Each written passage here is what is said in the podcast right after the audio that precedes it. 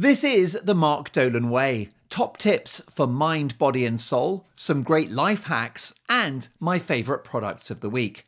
This show is available on all podcast platforms, or you can watch it. Just subscribe to the Mark Dolan Way on YouTube and join the Facebook group. Enjoy.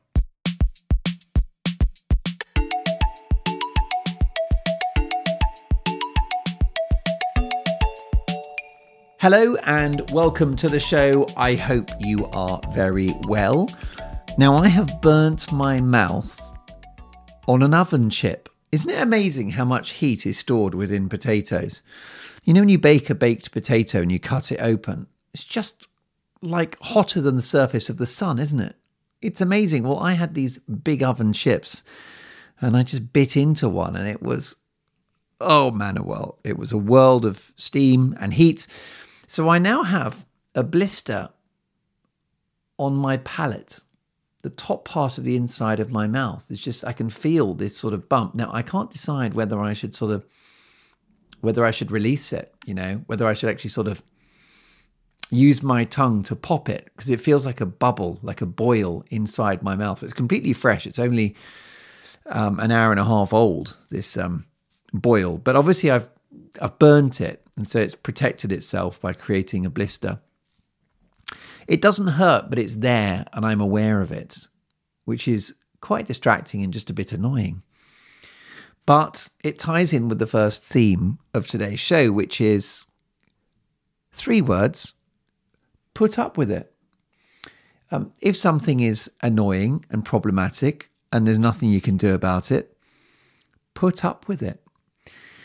The best example to follow would be animals and children, because animals just get on with it, don't they? You know, like when a dog loses a leg and they just crack on three legged, they don't give it a second thought. Well, there's a lot to be said for, uh, for that, for us to just crack on and get on with it and put up with it. Um, I'm a huge fan, as you might know, of Elton John. He's a recurring theme of the podcast. You could argue he's the patron saint of the podcast, the soul of this show. And he is somebody that, notwithstanding his enormous wealth and his access to luxury, is a very hardy personality. So, yes, he's pampered, but he's tough as well and very resilient. So his voice has changed over the years and got deeper. And rather than become sort of secluded or self conscious about it, he just puts up with it and gets on with it. And the voice gets deeper every 10 years. And he adapts his style and he doesn't hit all the high notes and he's got clever little workarounds. And it's not a problem. He just gets on with it. He just cracks on, producing probably more music than ever. And he had voice problems in the 80s. He needed an operation. I think it was in 1987 during an Australian tour. And they said, okay, um, we've looked at your throat and you must not sing or speak until the operation. That's it. You could lose your voice now. You need an operation. And he said, okay, well, I'll just do 13 more concerts and then we can do the operation. So that is, uh, that is him putting up with it and getting on with it and probably risking his voice. But, but he had the dates in the diary and Elton's not going to let people down. But we can all learn from that. You just put up with it. Do you know what I mean? You just put up with it. I was working in a studio the other day. It was too hot. It was too hot. And at first I got furious. I thought, I can't control this situation. The aircon is broken. Put up with it. So I think we need to tap into resilience because I think these days we have many solutions to our problems, don't we? So if you have a headache, you pop a pill. Um, if you're bored, you grab your smartphone and you just start looking at videos. So you're not allowed to be bored for a second. If you're hungry, you grab a snack. There's no scarcity, is there? Or at least not enough scarcity. And I think a bit of scarcity is not bad and being forced to put up with stuff. So if you're bored, just be bored. Do not reach for that smartphone. And if you're hungry, do you know what? You're hungry. Tough luck. Be hungry. Let's say it's three in the afternoon and you're not going to have dinner till six and you're hungry. Well, just be hungry at three in the afternoon. Don't fix that problem. It's really good for your body to be hungry. Hunger is a natural mechanism. And then when you eat, you're going to really enjoy your food. Snacking is one of the big reasons why we have obesity. So I could give you the science on that, but I think I'll refer you to the low carb episode, which is earlier in the series. Um, but yeah, just put up with it. At the moment, I'm wearing these glasses, which I like. If you're watching on YouTube, they are clear, like a crystal frame, like a clear, translucent frame. But I realized the lenses are ancient, right? So they're the wrong prescription, first up. And secondly, they're all scratchy. They're all scratch, scratch, which means that they're a bit sort of fuzzy to look through. But what I'm going to do is I'm just going to put up with it. And eventually I'll forget. I'll forget about the boil in my mouth and I'll forget about the scratchy glasses. And that's what we can all do is put up with it. You know, look, there are lots of things, and you know that this show is very empowering. There are lots of things that I don't want you to put up with. I don't want you to put up with being treated badly at work or being treated badly in a relationship. I want you to know your value. I want you, you to flex your muscles. I want you to identify problems and tackle them head on. But there are some things that are out of your control and you just put up with them. And actually, even if they're in your control, sometimes it's easier just to let it go. So, I uh, certainly, from my experience as a stand up comedian, I will address hecklers nine times out of 10. But occasionally, you'll be in the middle of a bit of material and someone shouts something out. And unless it's persistent, you can just ski over it. Just, you know, you have to get bogged down in every interaction. Just someone shouts something or other. Just the audience didn't really notice. Crack on. Um, and I think that is a really, really good thing to do. Um, and it just allows you to have some momentum in your life. It's the same with people, you know. Um, all human beings have good and bad points. And yes, there are aspects that you can influence and change, especially with a loved one and a close friend. And the way that you would change someone is by communicating your feelings about their behavior or their attitude. You can't change them, but if they're short tempered with you or undermining you or making cruel jokes or whatever it is that you don't like, you can give them the opportunity to change by telling them the behavior that you're not comfortable with. And it's up to them to adapt or not. But you could give them a chance by telling them. It's amazing how little communication there is in the world. We'd rather freeze someone out of our life than have an awkward conversation with them. But, you know, I mean, I've got on my show, there's a guy who's a regular guest, and he's outstanding. He's very clever, he's very articulate, he's humorous, but he just gives really long answers. And I've noticed on, on other shows, they don't book him anymore because of his terribly long answers. But we tried a crazy thing, which is we just asked him not to give such long answers. We said, let's call him Bobby. We said, Bobby, we're really, really big fans of yours. Time is very limited on the show. So do you mind keeping your answers as brief as possible. And then bang, he did that. You know, but we just told him, but the others just like unbooked him, basically cancelled the guy because they couldn't bring themselves to tell him what they didn't like about his performance. And actually, it was very remediable. So, what I do when I'm working is I'm constantly eliciting from my colleagues what they think of my performance and whether they're getting what they need and what was good and what was bad. Please nurture me with the feedback and tell me. So you can actually sort of coax people to communicate with you because you know that expression, living in a fool's paradise. It's the idea that you're at work, let's say, and everything seems to be absolutely fine. You're there for a few years, and then from one day to the next, you get fired. And it transpires that there's been all these issues and concerns about what you're doing and how how you're working and everything that the bosses aren't happy with. And but they didn't tell you you know and they got steadily more irritated and then you've been sacked. So weirdly you're the victim of their lack of communication. But if they'd kind of given you the feedback along the way and said look you're you're always late or your, your work is substandard in this respect or that respect you had a chance, didn't you, an opportunity to address that and fix it. But instead, your fate has been sealed, and it's because of a lack of communication. So, if you've got people around you, loved ones or colleagues, Try to be the best communicator in the building, and then you will have the best relationships. The best communicator has the best relationships because you're saying what's in your head and you're shoving it out there. People are not psychic, they're not mind readers. So say what's in your head, get it out. A, you'll feel better, and then that informs their worldview.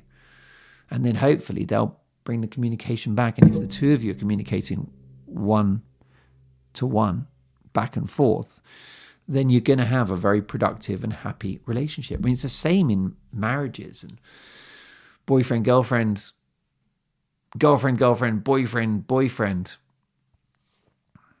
which is that um, it's amazing how many relationships break up because of that lack of communication. Because, you know, you didn't tell me the things that you like or don't like, and I was guessing, and in the end, we just grew apart. What you could do with your partner is just take five minutes a day for just focused communication. Just, hey, how are you? What's in your head? I'm fine, yada, yada. What's in your head? It doesn't have to even be about the relationship, but you're just talking about your day and how you're feeling. You're going to feel so much better. Um, experts, you know, I'm not really. I'm. Listen, I've got mixed feelings about experts, okay? I'm a big fan of some experts. So if, God forbid, you get a disease like cancer, I am all over the experts like a rash. I cannot get enough of the experts if it's a serious illness. Um, if I'm learning to fly a plane,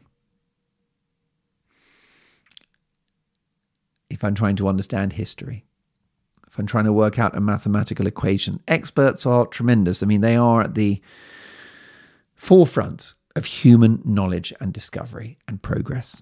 So, you know, that's my caveat up front. Experts are great. But, but, but, there's a problem with experts, which is that experts are trained, they are educated, which means that they have been given partisan information that has shaped their knowledge.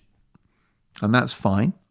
But it means that experts can be a bit narrow minded and a bit stubborn. And because they've got letters after their name or a massively impressive title, it's like, well, we know what we're doing because we're the experts. And William Goldman, the fabulous Hollywood screenwriter, said that what he learned in Hollywood is that nobody knows anything about anything, right? So when it comes to movies, you, you can sit in front of a top producer and they'll say what's going to make a hit and what isn't. That's, they they don't know that. I mean, yes, they've they've been lucky. They've maybe had a few hits, but they've also had some turkeys as well. And if they absolutely knew what was always going to be a hit in Hollywood, they would be the richest person in the world and they would have retired. But they haven't retired because, yes, you've got expertise, you've got experience, you've got a degree of education in that field but it's not everything. So I do not like to be too beholden to experts, and I don't like to be told you must obey this instruction because the experts. Okay, so during the old uh, three year hiatus in the world from 2019, well, no, 2020, March 2020, for two or three years, that's fine, but we were we were at the mercy of in inverted commas, the experts. And this became an elite group of untouchable scientists and experts who decreed how we should tackle this health emergency. But I think that if you now, in a revisionist way, go back and look at the data and analyze what countries did this and what countries did that, I think you'll find that the experts are found wanting. So you have these amazing modelers whose job it is, these mathematical and scientific modelers whose job it is to predict the trajectory of an illness. The modeling was not accurate at all and it shaped policy, but this was all the experts. So I'm sure the experts got some things right. But I believe that that word in the last few years has had a bit of a pounding. And I think there's more suspicion now because of the tyranny of experts. I think if the, there had been more debates, more to and fro of ideas, if things had been less rigid, less authoritarian, I don't think there would now be this allergy to experts. But uh, yeah, I think that that idea of being the intellectual elite, the expert. I think that they've overplayed their hand. And I think it's uh, lead, led to uh, cynicism now about people that claim to be the best in their field. And, you know, once again, I would take advice on really important things from a doctor, from a scientist, from a top, top, top academic than a taxi driver. I'm not going to get the taxi driver to treat my laryngitis. But what is the point of this that I'm saying to you? It's yes to acknowledge expertise and to massively tap into it. Like if there's anything wrong with you, go to the doctor, you know, of course. But it's important to question everything and to know your own mind and to follow your gut instincts and to do things that make sense to you. And also stuff that works. You know, a great maxim that I've got for you is do what works. Do you know what I mean? Just do what, if sleeping with three pillows, if sleeping with 10 pillows gives you a better night's sleep than sleeping with one, sleep with 10 pillows. It's not conventional. The experts wouldn't recommend it. If you sleep better with 10 pillows, sleep with 10 pillows. If it suits you to have dinner at 10 p.m. or it suits you to stop eating at 3, just do what works. I, I used to be like, would get so exhausted all the time. And I decided that I would try to eat really early. So I was like, eat at six o'clock in the evening. And then I'd be like, go to bed like 10 or 11. I've not eaten for four hours, five hours. And I wake up feeling magical the next day. Now, who knows why that had an effect, but it worked. So I did it. So do what works, you know? Um, but yeah, so this expertise thing, it interests me because um, I uh, I was learning to ride the motorbike, and a very good teacher actually. I passed second time. I failed the first test because I was riding too slowly. Imagine that. Oh dear. That hasn't happened ever since, let me tell you. And I was doing this thing where um, when you're riding the motorbike, you've got your hands on the throttle, as it were, on the handlebar, but then the whole hand goes over over the brakes as well. So you've basically got your hands on the throttle and the brake. You're not squeezing the brake, you're just riding along. And my logic was that if you needed to stop quickly, your hands, your fingers are in the right place. All you do is squeeze. But my teacher said, no, you, you've got to keep your hand on the actual throttle, the handlebar bit. And then if you need to brake, you reach out your fingers and then squeeze. But for me, that's a lost second in what could be a massive emergency. Um, so I sort of stuck with what he told me and taught me. But I've since had a couple of little tumbles on the bike, as you do. Luckily, no significant consequences. The other thing he told me about riding a motorbike is he said it's not if you come off, but when. But anyway, those little bumps and scrapes taught me that it's pretty handy to be able to brake straight away, not even have a nanosecond. I, I ride around. I mean, I've been riding for crumbs over 25 years, quarter of a century. And my fingers are hovering over both of those brakes. And if I need to brake, I'm straight there. I'm in exactly the right position. Now, that goes against what I was told by the expert, but I feel safer and I'm happier with it. So, you know, Go your own way a little bit. Question the experts. It's like that with medicine as well. Of course, always if there's a problem, go and see your doctor, but you can inform yourself as well. You know, so I've got a friend that had um, raised blood pressure and went to the doctor, and, and the doctor was considering, as usual, it was medication. Brilliant. Of course, that's always the answer, isn't it? So my friend did do a bit of an internet search, and they heard a, an online sort of health guy, and he said, "Oh, um, if you top up your magnesium, that can bring your blood pressure down. Well, my friend took the magnesium and uh, the blood pressure went down. So I'm not saying, you know, if you've got blood pressure, please see your doctor first. But, you know, did they get that from the doctor? No. Did it work? Yes, it did. So, yes, you've got the experts, but you've got your brain as well, and you've got your own information. And I would have a kind of happy hybrid of the two. It's like my glasses, right? I go in there's an optician's. I like to well, I don't like to. I, I adjust my glasses because occasionally, when you wear glasses for long enough, they get quite loose. And what they do at the opticians is they warm the frame. They've got this little sort of almost like a blow dryer type device, and it just warms the frame, and then they sort of reshape it whilst it's warm because it's bendy because it's acetate like a plastic. So they bend it a bit, and then it cools down, and then it's you know in the shape you wanted it to be. You can't do that when it's cold because it will just uh, you know cause a fracture in in the plastic. So I was abroad a, few years ago and I was desperate. I had a problem. The glasses were way too loose. And I did observe that they that at the opticians they've got this device which heats the frame. I'm like, well, wait a minute, I, I've got a hairdryer here. Surely that's the same thing. So what I did is I took the I popped the lenses out of the glasses, and then I because you don't want you don't want to make the lenses hot because I don't know what that would do, but it might warp them or um, melt them or something. Just don't want to mess around with the lenses really. So take the pop the lenses out. If you're watching on YouTube, I'll quickly show you how I do it. Just, just there you go. Just pop the lens out. It's the advantage of watching the show, by the way, on YouTube. So I've now smudged my glasses and made them even harder to look through. You're welcome.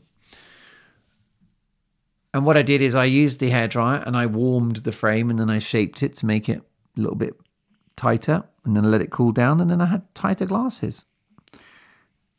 And that was all good. I mentioned it to my optician, more or less had a fit.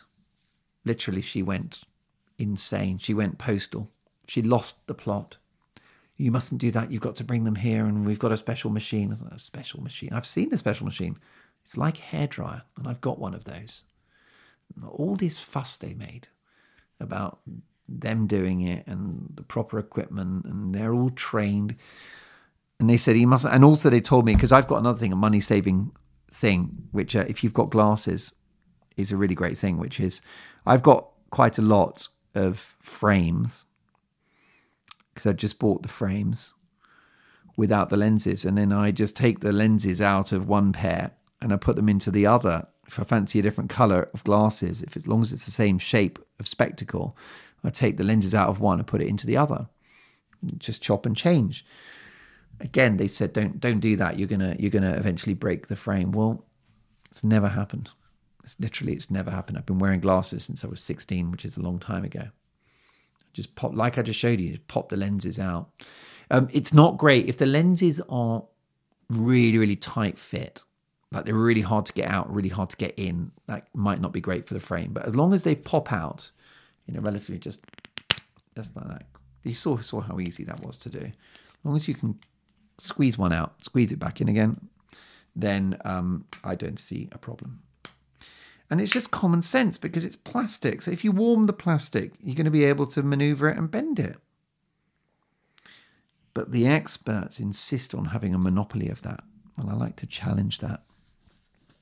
It's like tailoring, okay? So I think I mentioned this to you a few weeks ago. My first big TV gig, hilariously, they wanted me in the same outfit for all six episodes because then they could edit and it could be like they could put me from recording one into show three. They could mix it up basically. So I was in the same outfit for the whole series, which was, I've got to be honest, a bit of a drag.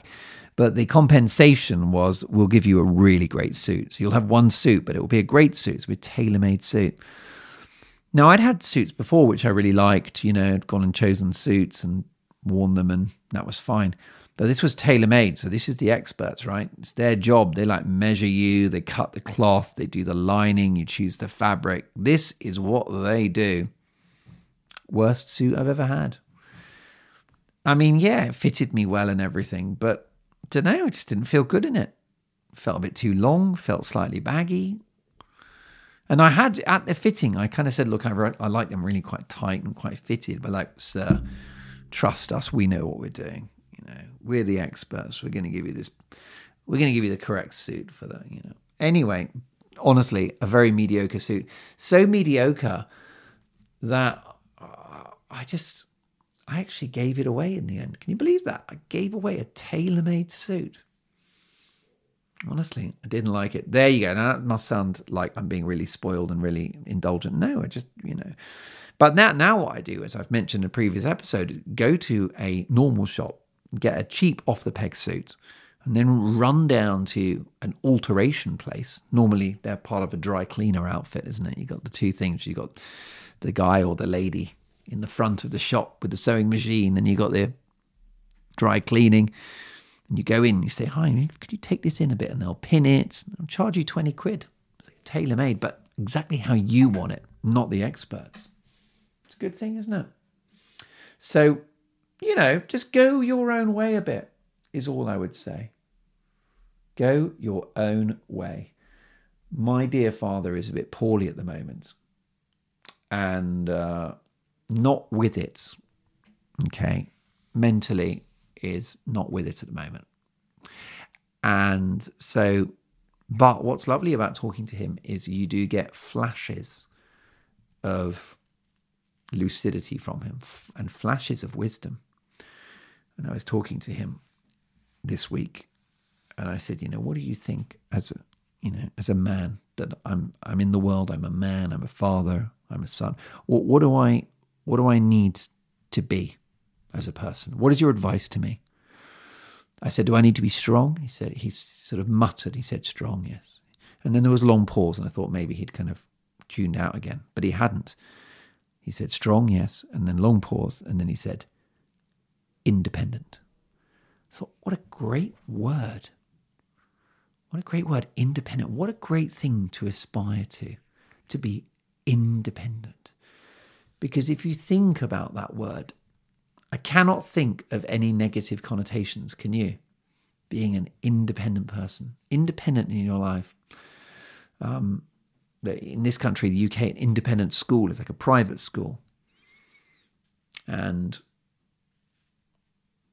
an independent, you know, individual in the office. Yes, they, they, they work for the company, but they're independent. Or a self employed person, by definition, is very independent. So it means that you're not bogged down by other people or by other things. You're independent, you're free. So I thought that was a really good piece of advice. It's a great thing to aspire to is independence. And how can you grow your independence? Well, by growing your skill set. So, for example, if you work for a company, I know a lot of people that work for companies for years and they never felt that they were sharing the spoils, they never th- felt that they were properly rewarded. So, they became self employed, set up a business doing in their own business what they were being paid by someone else to do. They became independent, very often successfully so.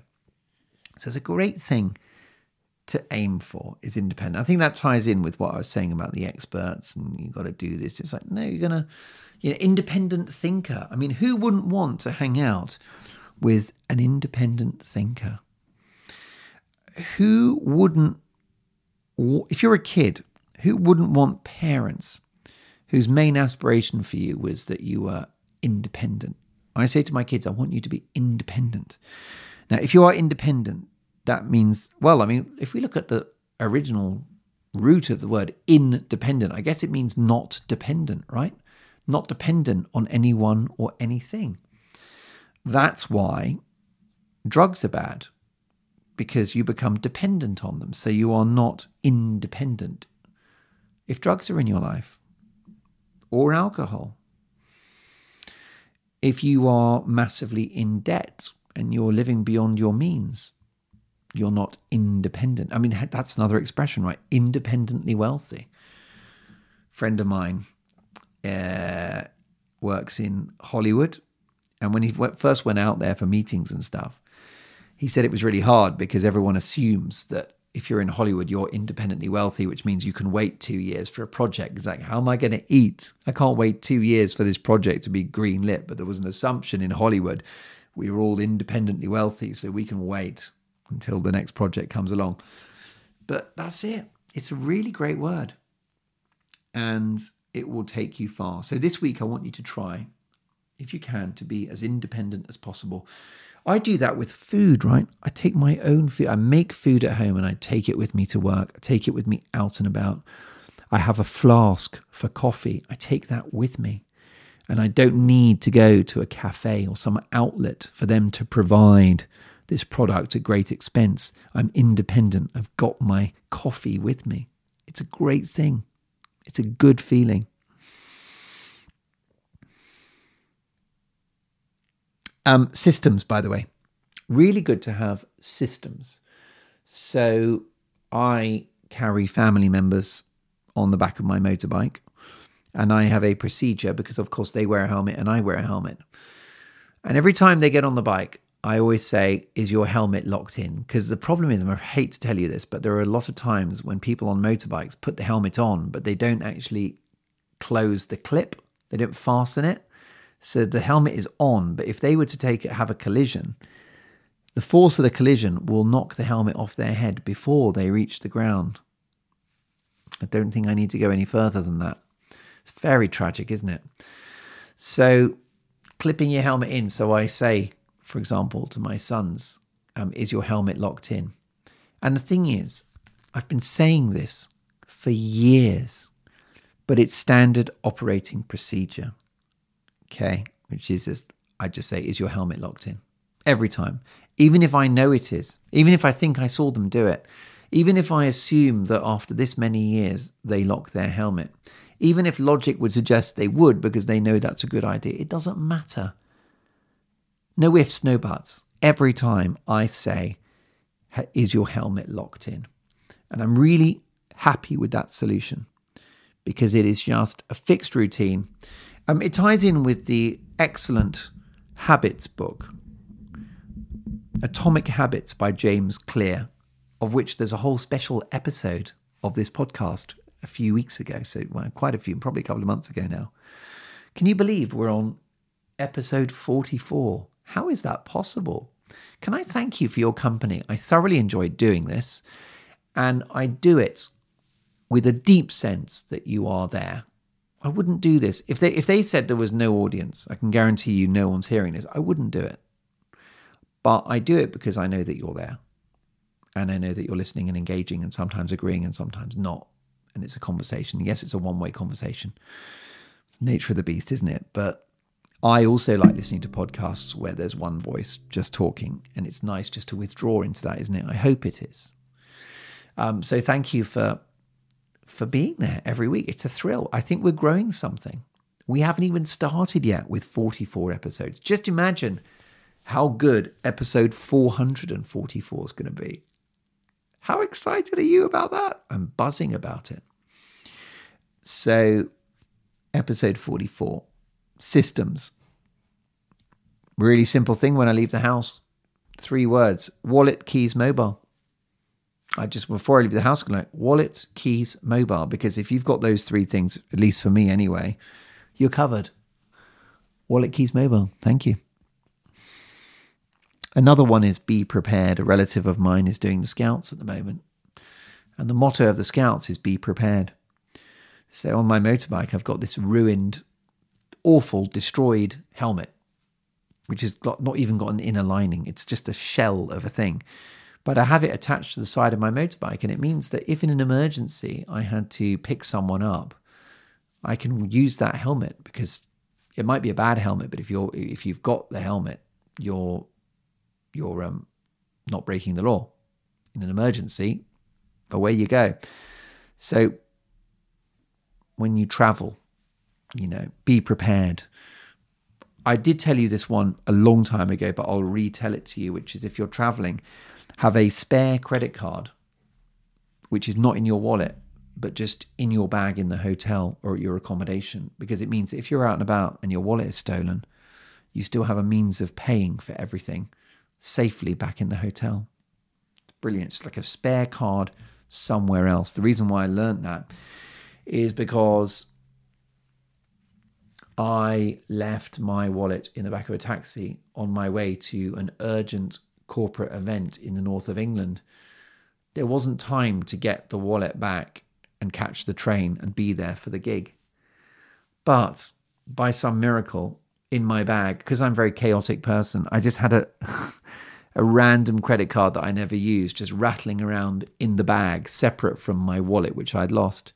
I was able to fish that out. I was able to use that to get my train ticket And then I was able to, you know, buy water and food and the basics whilst traveling.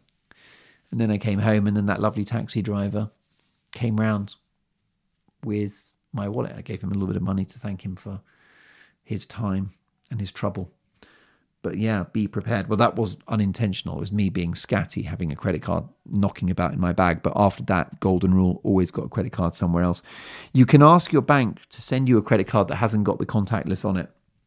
But as long as it's Visa or MasterCard, you're insured anyway. So don't worry. Um, I heard this the other day. I thought it was good. Be good and be gone. It was in, relation to a stand up comedian who was talking about being a great professional and what you do. You go on stage, you smash it, you do a great job, and then you get the hell out of there. I did go to an Elton John concert where he was brilliant. And then the show ended. And as we were walking out, there's like a helicopter above, and Elton was just out of here. Helicopter, right? Just out of here. He was good, and then he was gone. Be good and be gone. Just let's say you're um, making a presentation, company presentation or something, or a pitch meeting, you know, pitching to a client. Get in there, do your pitch, and then get the hell out. Get out of Dodge, right? Leave the scene of the crime because you could have really impressed people at that pitch meeting. But if you're still there an hour later, hanging around, just eating custard cream biscuits, they'll be like, ugh, just takes the edge off it. So, oh, that's that guy from the presentation still here. Why is he still here?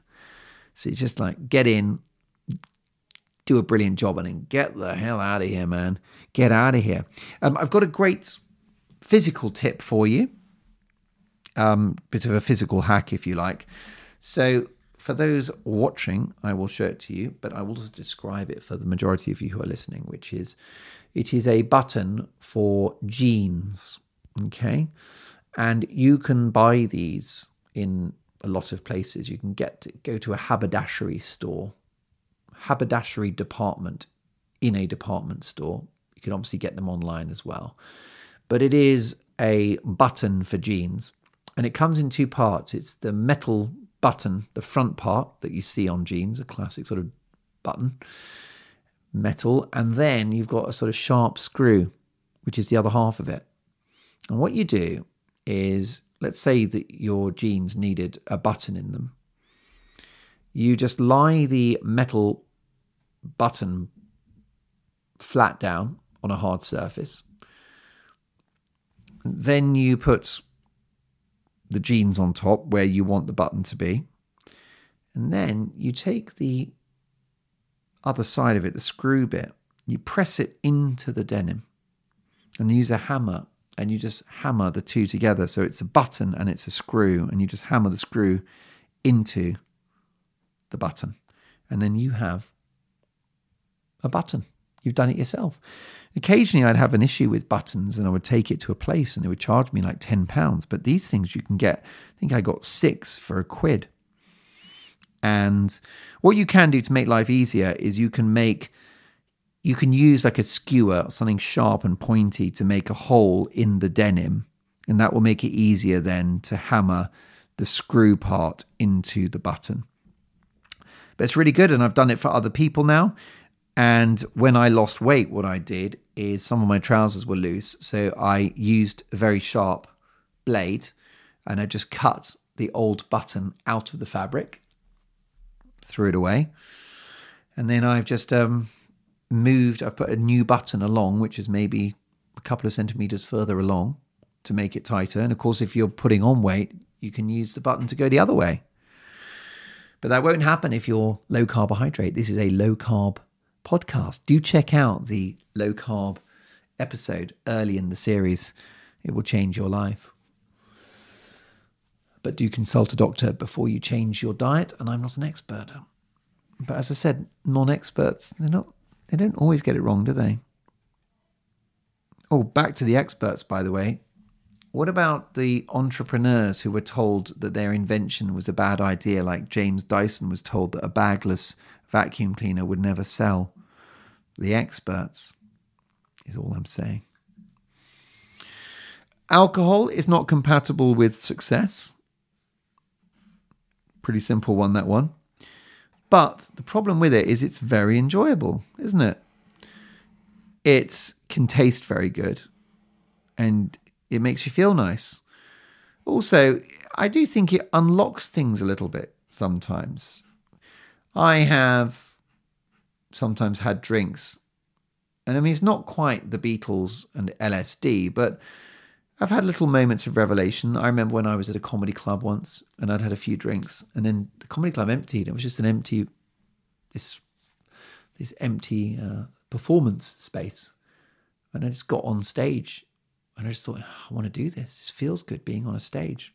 Luckily, there was no one there. I could have embarrassed myself. But I was just kind of, you know, a little bit influenced by alcohol, I suppose, where you're just in touch with your emotions or something. The problem is it also can awaken the monster within as well. And a lot of people are very destructive and very negative when they've had alcohol. It's not good for your body and it gets you in hot water. You make bad judgments. So generally, alcohol's not good, to be honest. And as I say, it is not compatible with success, right? Professional success, relationship success. It's not, it's not good news. But, but, but, but, but, but, it's there. It is a source of pleasure. And the other thing is, you will be dead one day. Okay. I mean, you could just live your life eating salad, and that's fine. But so I think, unless alcohol is a problem for you, I think you should just train it. I think you should just be the, um, you know, strict military commander. And that's what I am now. I just choose there'll be a there'll be a day. I mean, today is Thursday, so I'll, I'll probably have my next alcoholic beverage in ten days' time or or something, two weeks even. You know, keep it in its place, and then I'll I'll enjoy it. For example, Christmas is coming up, and once a year I go and have beers with a good friend of mine. It's the annual tradition, and I'll enjoy that. And it would be a shame if it was lemonades all the way. But I've got it trained it's does what I say. I'm the boss. And that's a really good thing to try to build on. Whatever it is, you know, you like cream cakes, fine. But you just make a deal with yourself. It's going to be one cream cake a week and I'm going to look forward to it. I'm going to devour it. But you just, you know, you make those rules and you stick to them and you're the boss. And drugs are bad. And I think the reason why drugs are bad is because they make life seem worse. Okay, so if you were to take cocaine or any of those things, I would not recommend it. I'm drug free myself. But I've got no doubt that probably these various stimulants probably make you feel good. But the experts have told me that, especially with heroin, apparently, that I think the third time you take it is as good as it gets. And apparently, the career of the heroin user is to try to reclaim that feeling they got on the third go that they'll never get back to. Isn't that interesting? Uh, my advice is to never ever touch anything like that. But do you see how silly it is that people have it because they're just chasing the high that they'll never get back? And also, a lot of it is with with addiction is people wind up just trying to feel normal and so they're chasing normal, which is what you've got already before you even started in the world of drugs. So they're chasing what you've got. So don't relinquish it. Don't take drugs. There you go.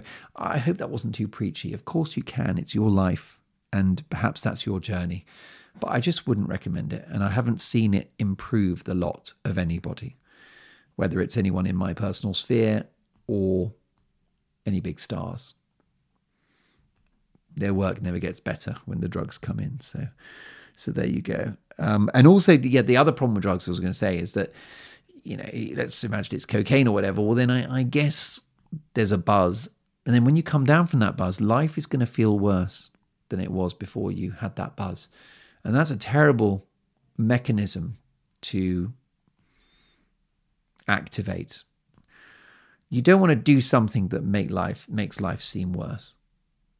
I would never want to do anything that makes life seem worse. You want to do things that make life seem better, such as go for a walk in nature, play some sports with friends, take some exercise, read a good book, eat some good food. Things that make life better, not worse. Um, there's an awful lot more for the next episode, including bins and what makes a good bin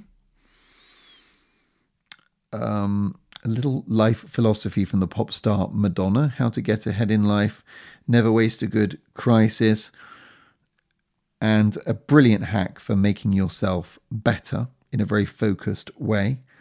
Also, I've got another amazing procrastination cure for the next episode. Um, and much more.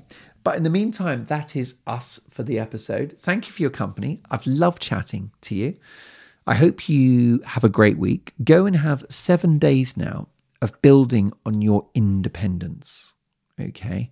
So if you're in a relationship, maybe that means that you do a few things on your own. You join a book club, or you take up a hobby, or you take up a sport, or you just give yourself an hour a week for you. You sit in the park, or sit in a pub, or sit in a cafe, and it's just an hour for you, or go to the movies on your own. There's a very good book by a lady called Francesca hmm, Specter. There you go. Got the name in the end. She wrote a book called Alonement. I think there might be a podcast of the same name. Francesca Specter, Alonement. And it teaches you how to be really happy by yourself. It doesn't mean leave your partner and leave your friends and family, but it's just embracing that time alone and becoming your best friend. You know, a bit of journaling, maybe you go to a cafe, take some notes about your day and how you're feeling, being creative, bit of time for you. And that's independence, isn't it? Independent. There are no downsides to being independent. Similarly, if you're stuck at work, upskill, learn to do other things, and then you can offer your services to other employers or become more indispensable to your current employers that will give you a degree of independence within the company. We all know people who work for a company but who seem to do their own thing. They seem to be on a very long leash. They seem to have a lot of freedom to do what they want to do. And that's because they've got lots of skills. They're invaluable to the company.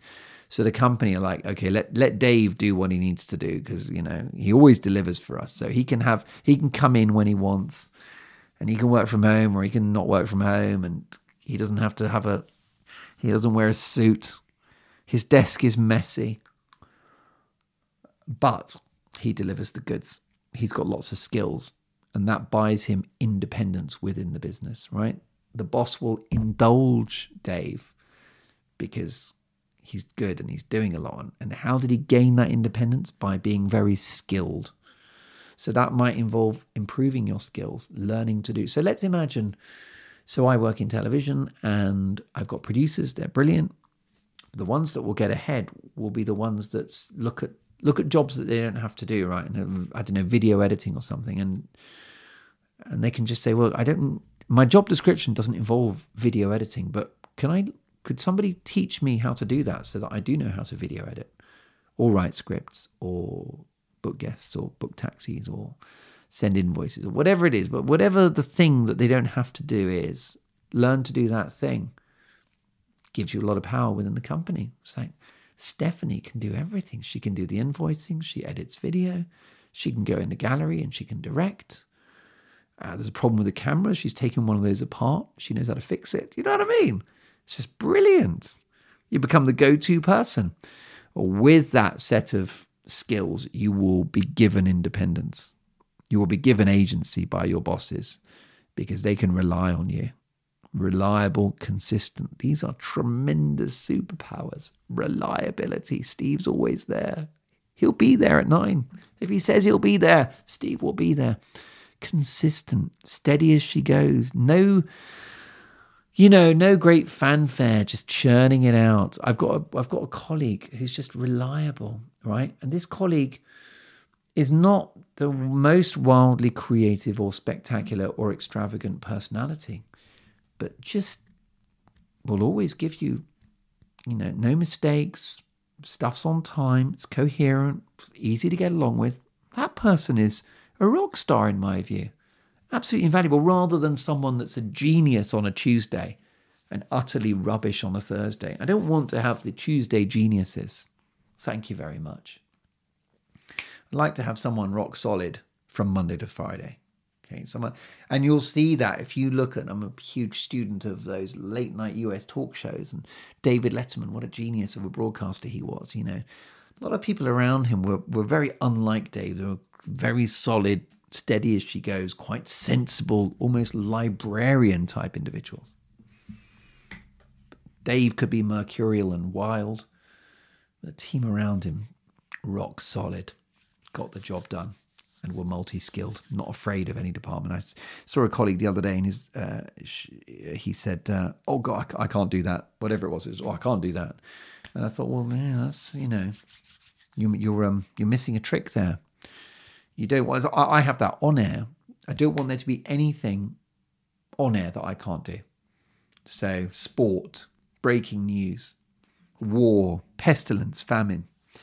I don't want that, you know, live, pre-recorded. I don't want there to be anything that I can't do because I just like that knowledge that they can drop me in anywhere. They can just say, right, you are going to Afghanistan now, and you're going to uh, let us know what's happening. You're going to do a show from there. Um, bring it on. Absolutely bring it on. Um, used to have that with stand up, and I really relate to this. This is very much the great Jay Leno, another US talk show host, Jerry Seinfeld as well. These people, they pride themselves on being able to play any room. So what that means is, you know, some comedians are like, oh, I, I, I, I do the students. I'm, a, I, I'm a kind of, I play the student crowds. Or there's others that I'm a working class comic. I like working class audiences. Or there's others that I'm college educated sort of middle class people. That's my crowd. I've never gone in for that. You want to be able to go into any room and make them laugh. What does that make you? That makes you independent. Absolutely brilliant. There you go. Well, listen, I will leave you to it. Big love. Go and be independent. Be good and be gone. And there's so much to get through next week, but go and have a great seven days. Go and smash it. Okay. Make this seven great days. And I'll see you in a week. Bye bye.